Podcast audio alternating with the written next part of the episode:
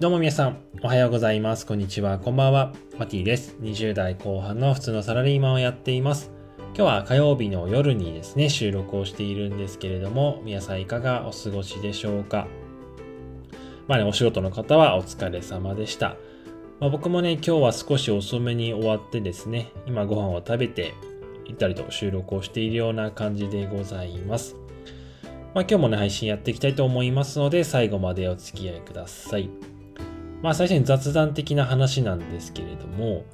最近ね、まあ、デスクワークとか、まあ、座ってね、仕事をすることが多くてですね、腰がもうめちゃめちゃ痛いんですよ。で、いろいろね、まあ、デスクもう家にはあるし、チェアもあるしってところで、今日会社にね、出社したんですけど、それでもね、腰が痛くてね、もうどうしようかなってところで今、悩んでるような感じです。もうあまりにもひどいようであればね、まあ、整骨院とかに行く必要あるかなっていう感じでね、今悩んでるところでございます。まあ、もしね、腰とかね、なんか、治す方法あったら、誰かコメントとかいただけると嬉しいです。はい、すいません。はい、えー、特に今日の本題なんですけれども、まあ、さっきね、ちょうどブログを書いてたんですよ。帰ってきた後に、まあ、もうちょっとね、書き終えそうだとブログ記事があったので、まあ、それをね、書き終えて、さっき投稿してきたような感じです。で、まあ、それを書いてる時に思ったんですけれども、まあ、ちょっと、ほんの、ほんのね、えー、小さなことなんですけれども、それについてお話をしていこうかなと思います。それが何かっていうとですね、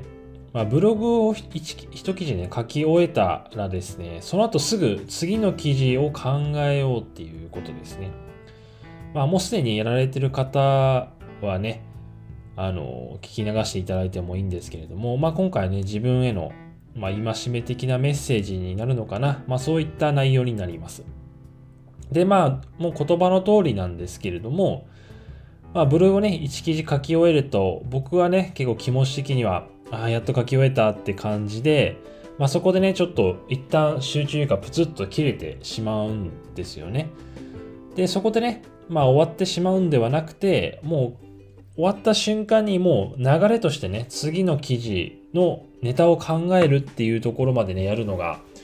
いいんじゃないかなってところですね。やっぱりネタを考えずに終わってしまうとですね、結果的にその後ね、ブログっていうのが続かなくなってしまうっていうのがね、僕の経験的にあるので、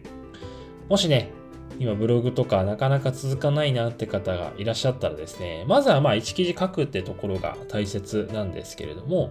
書いた後にそこで終わりではなくてですね、次の記事のまネタとかね、何を書くっていう漠然のとこでもいいと思うので、何を書くかってところまでですね、考えてから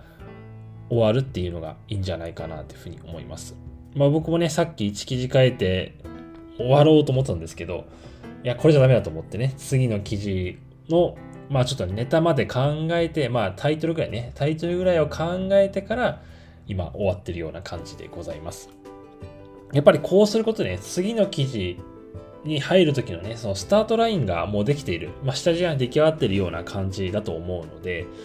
まあ何でもね、仕事でもそうと、そうだと思うんですよね。やっぱり次の、えー、入りやすくなるところまで、しっかりね、固めておくっていうところがね、非常に大切なんじゃないかなと思いますので、ぜひね、まあ今回僕に向けたメッセージも、自分に向けたね、メッセージもあるんですけれども、ブログね、書いてるてる方とかはですね、書き終わった後は、その次の記事のこともしっかり考えておくってことをですね、ぜひ意識してみてはいかがでしょうか。はい。まあ僕もね、偉そうなことを言えないのでね、明日からまたブログね、朝起きて書いて頑張っていこうかなと思っています。はい。えー、というわけで今日はですね、ブログについてお話をしていきました。最後まで聞いていただいてありがとうございます。また明日お会いしましょう。バイバイ。